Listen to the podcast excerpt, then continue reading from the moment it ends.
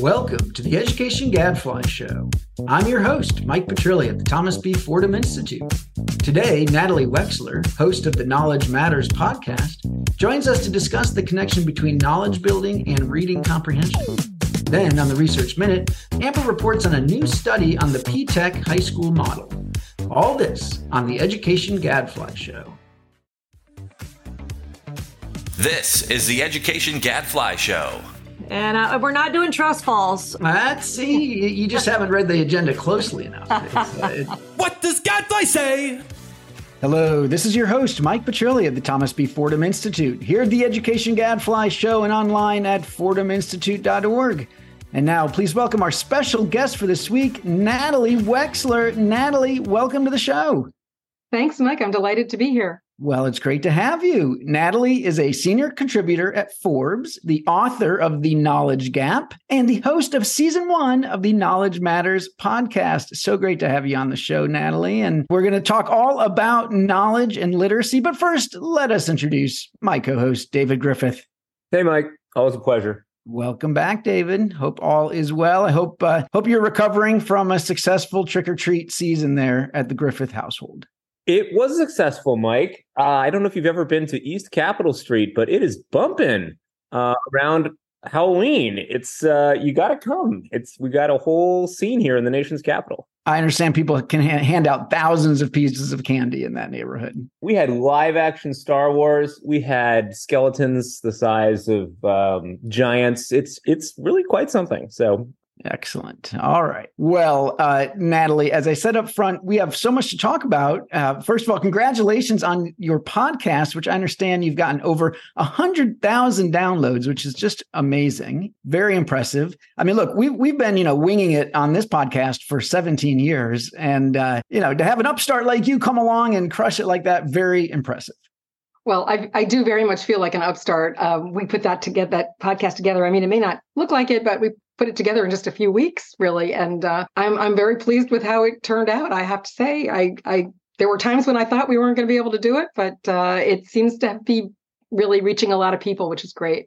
Well, good. Well, let's talk about that because it sounds like there's a lot of reason for optimism here, finally, on this topic of knowledge and literacy. So let's do that on Ed Reform Update.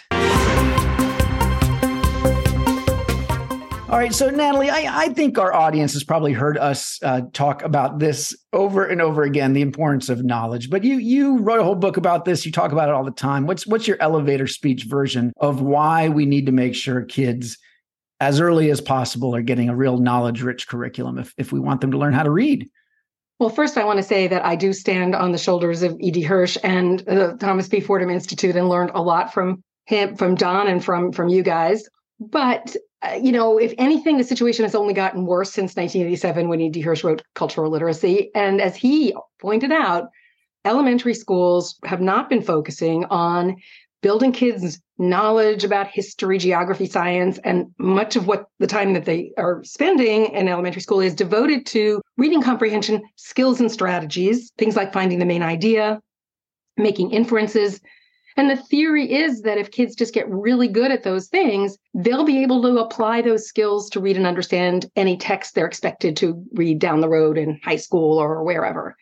But as cognitive scientists have known, of course, for decades, and as you guys have known, that's not how reading comprehension actually works. Um, what's more important than skill is knowledge. It's how much knowledge of the topic, but also general academic knowledge and vocabulary you have, and it's important to start building knowledge early in order to narrow these two kinds of knowledge gaps. So, one is between kids at the upper and lower ends of the socioeconomic spectrum, essentially, because the, the kids at the, it's really not about poverty so much as level of parental education. If, if you are coming from a highly educated family, you're going to pick up a lot of sophisticated knowledge and vocabulary at home. The other kids are going to rely on school for that. And if they don't start getting it early, there's this gap that that starts to grow um, between these two groups of kids. And by the time they get to high school, the gaps in their knowledge are quite significant. And this explains a lot of the, the gap in reading test scores and other signs of educational achievement. But beyond that,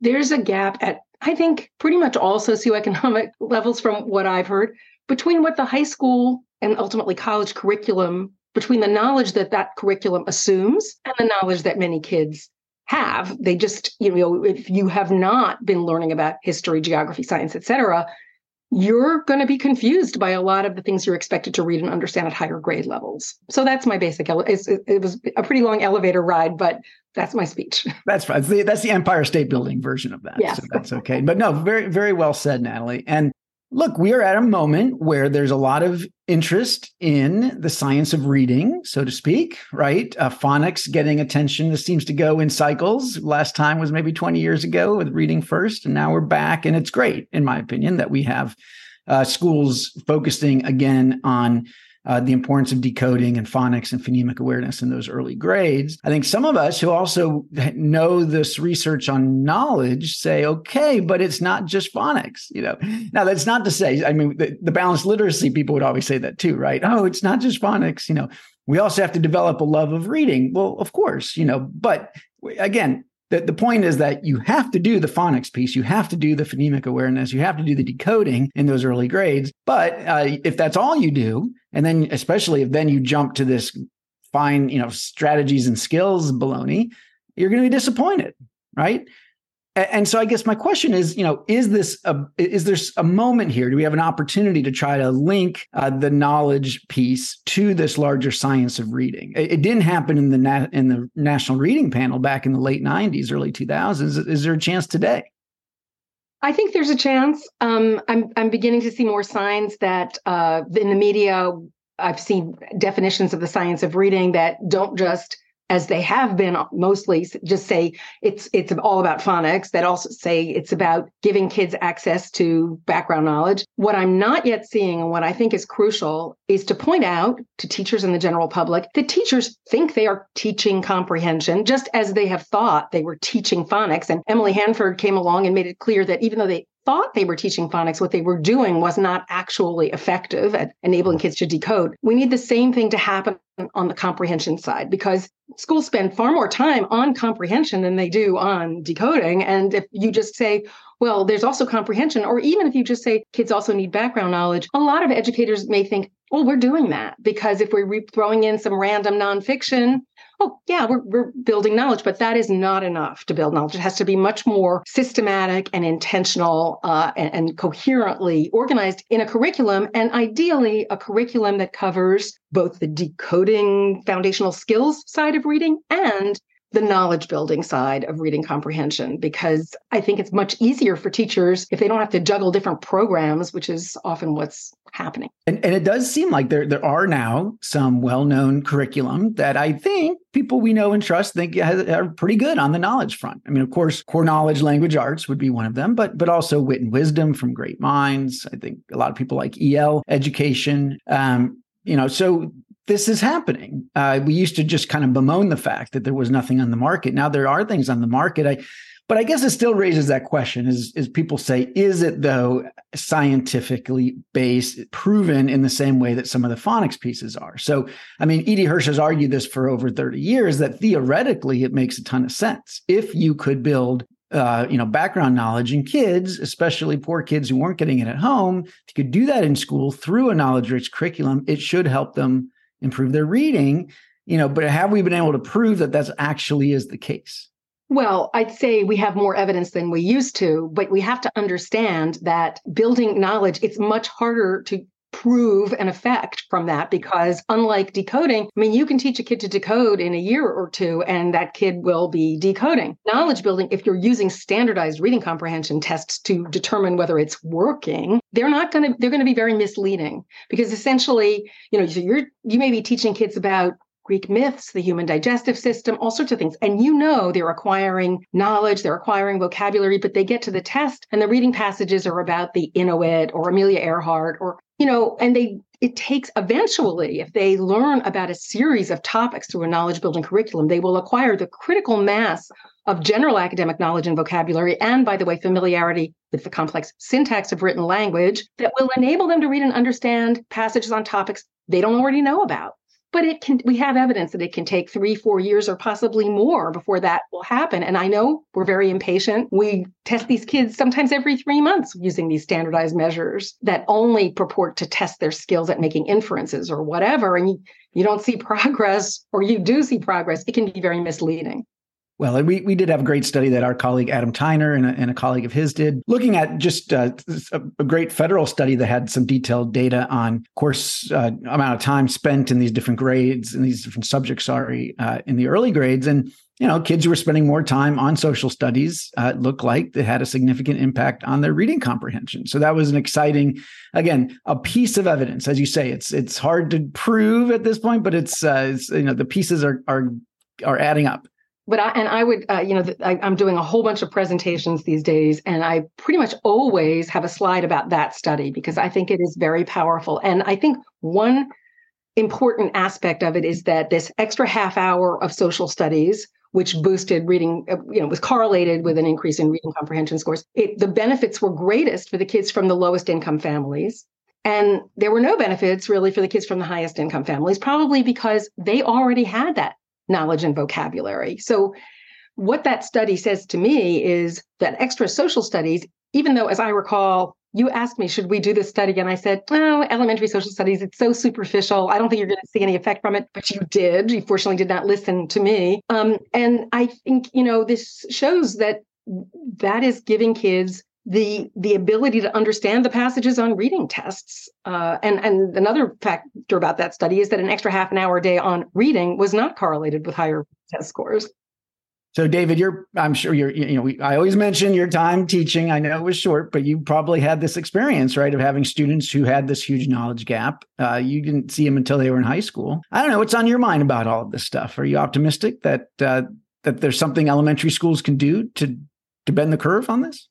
Yeah, it's um it's it's manna from heaven. I, I I'm I'm glad to hear that it's finally getting traction. I do think it's getting traction. Actually, I, I, we're hearing it from different quarters. Oh, yeah, I had ninth graders who didn't know where their continents were. Right? How can you possibly teach them world history if they, I mean it, it's World War II is meaningless if you don't know where North America and Europe are. It's just meaningless. I have lots of stories from teachers like that. In fact, a kid who was doing like an AP prep course and the teacher showed him a map of North America and South America. He said, wait a minute, South America? How can there be a South America? I mean, this is America. So, you know, it's really. Uh, it's almost impossible to overstate. And it's hard for people, I think, to wrap their heads around if they just got this stuff when they were, I don't know, four, right? Like most of us did. I, yeah, I mean, you, you you've asked many of the questions I would ask, Mike. I think one question I have is just in terms of leverage.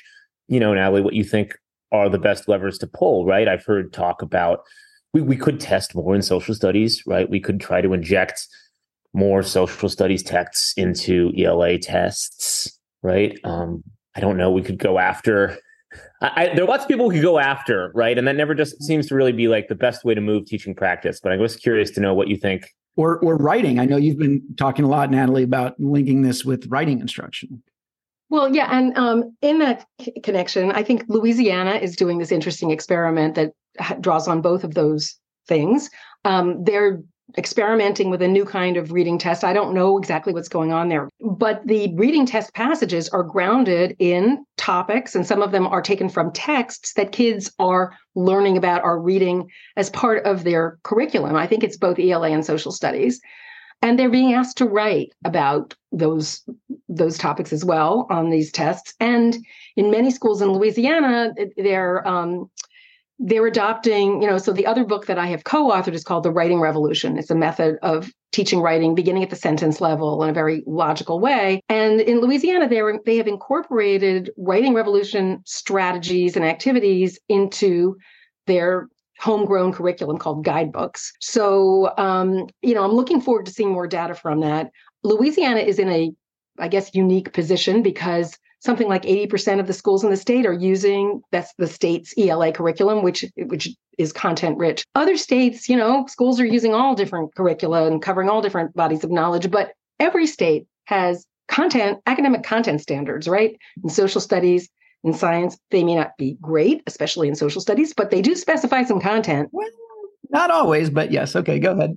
Not at the lower grade levels, which of course is one of the real problems, but uh, it's better than just testing kids, purportedly just testing them on these reading comprehension skills. If you give them, if, if you put passages on the reading test that are related to the you know topics that they're supposed to be learning about in social studies and science a that gives teachers an incentive to actually teach those subjects and b it it does help level the playing field if everybody's learned about you know theodore roosevelt thurgood marshall et cetera um, which that's one fifth grade texas social studies standard i found which just said all students will learn about theodore roosevelt thurgood marshall and a woman whose name i forget who was a hispanic state legislator. These people there's no connection between them so it's not ideal right? But at least it's content it's content. All right. Hey, we are going to need to leave it there. But if you uh, love this topic, there is a lot more at Natalie's podcast. Again, check it out. Uh, it's the uh, Knowledge Matters podcast. Uh, wherever you get your podcasts. Until then, Natalie Wexler, uh, thank you so much for joining us. Well, thanks for having me, Mike this, and David. This was really fun. All right. Fantastic. Well, now it's time for everyone's favorite Amber's Research Minute.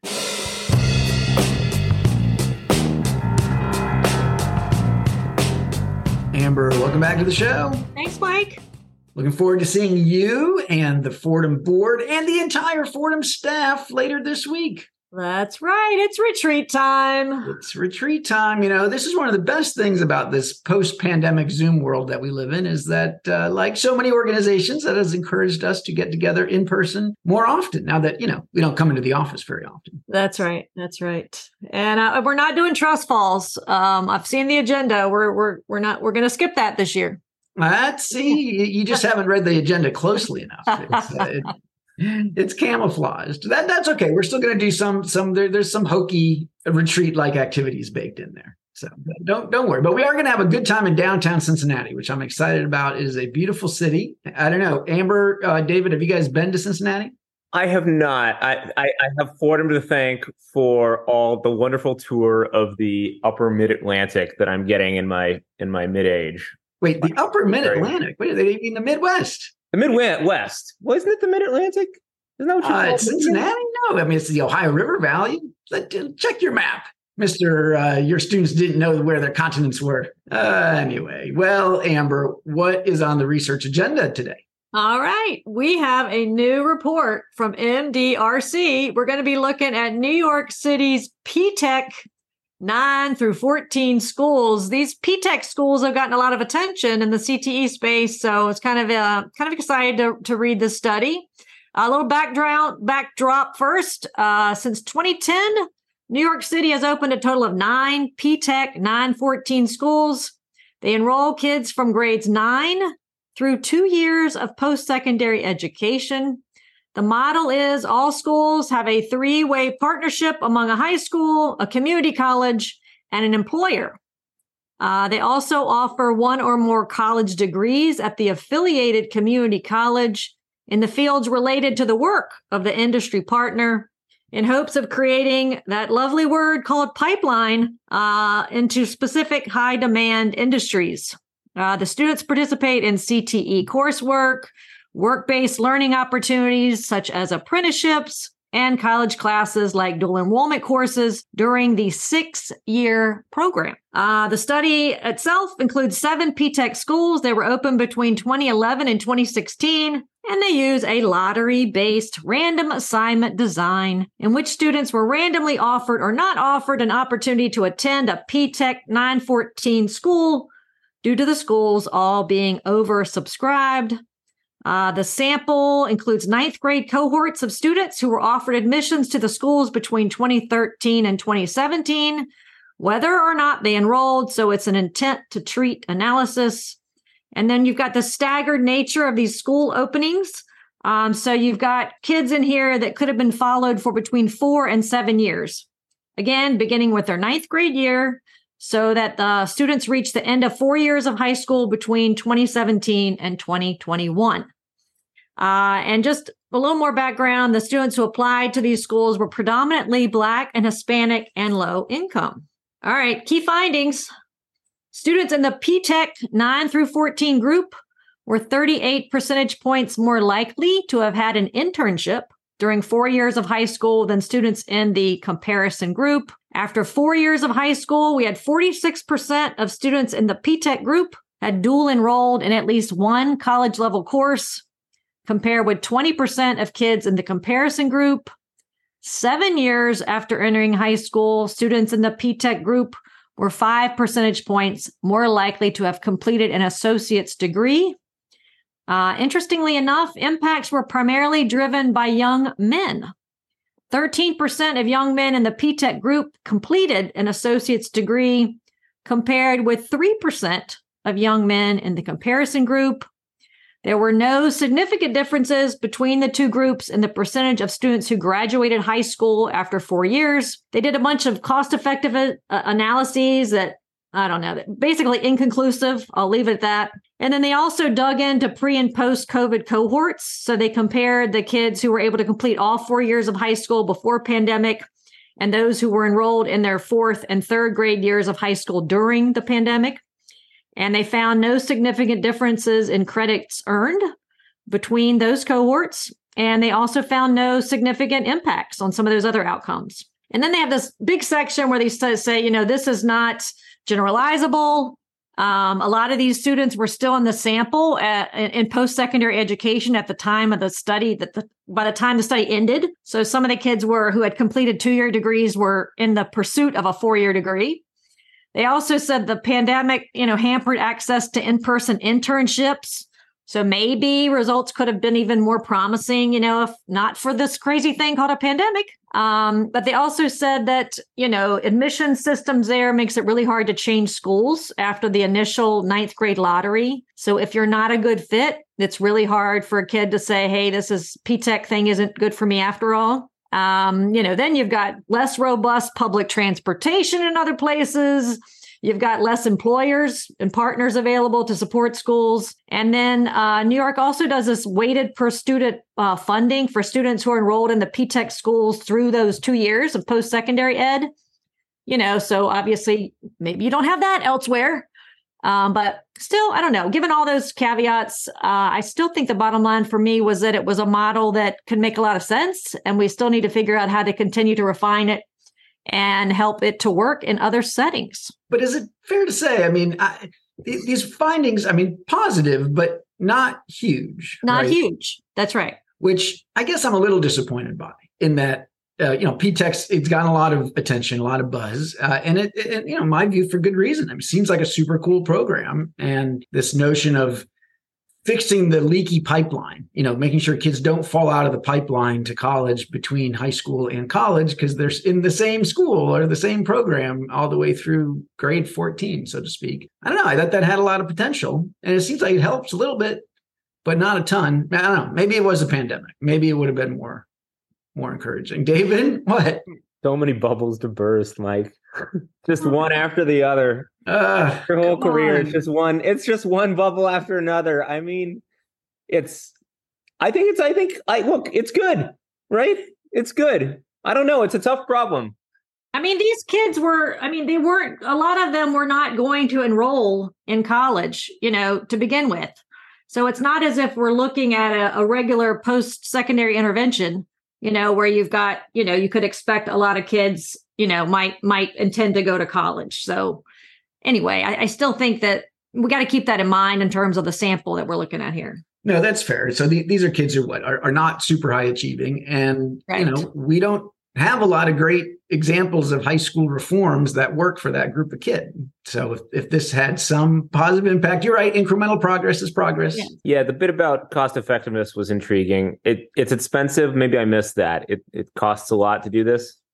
Uh, well, I mean, it was inconclusive. That was a little different when they looked at it by cohort. So yeah, it, it got, you know, and, and yeah, I mean, obviously if the kids are going to go, it depends on what you're comparing it to, but if you intend for them to get two years of post-secondary schooling, it's going to be expensive, you mm. know, compared to a, an intervention that doesn't have that baked into the intervention. Okay. Right. And it's hard to think about that. I mean, I'm trying to right get your head around that. And is it you know it's the New York taxpayers paying for that maybe here instead of federal taxpayers if they'd gone uh, and gotten a Pell Grant. You know, and this is where my my lack of higher ed expertise uh, makes my head spin a little bit. But uh, yes, I don't know who's paying for it, but yes, it is there. If they keep going two years, it's getting paid for. Well, progress better than nothing. All right, gang. Hey, that's all the time that we have for this week. And so until next week, I'm David Griffith. And I'm Mike Petrilli of the Thomas B. Fordham Institute, signing off. The Education Gadfly Show is a production of the Thomas B. Fordham Institute, located in Washington, D.C. For more information, visit us online at fordhaminstitute.org.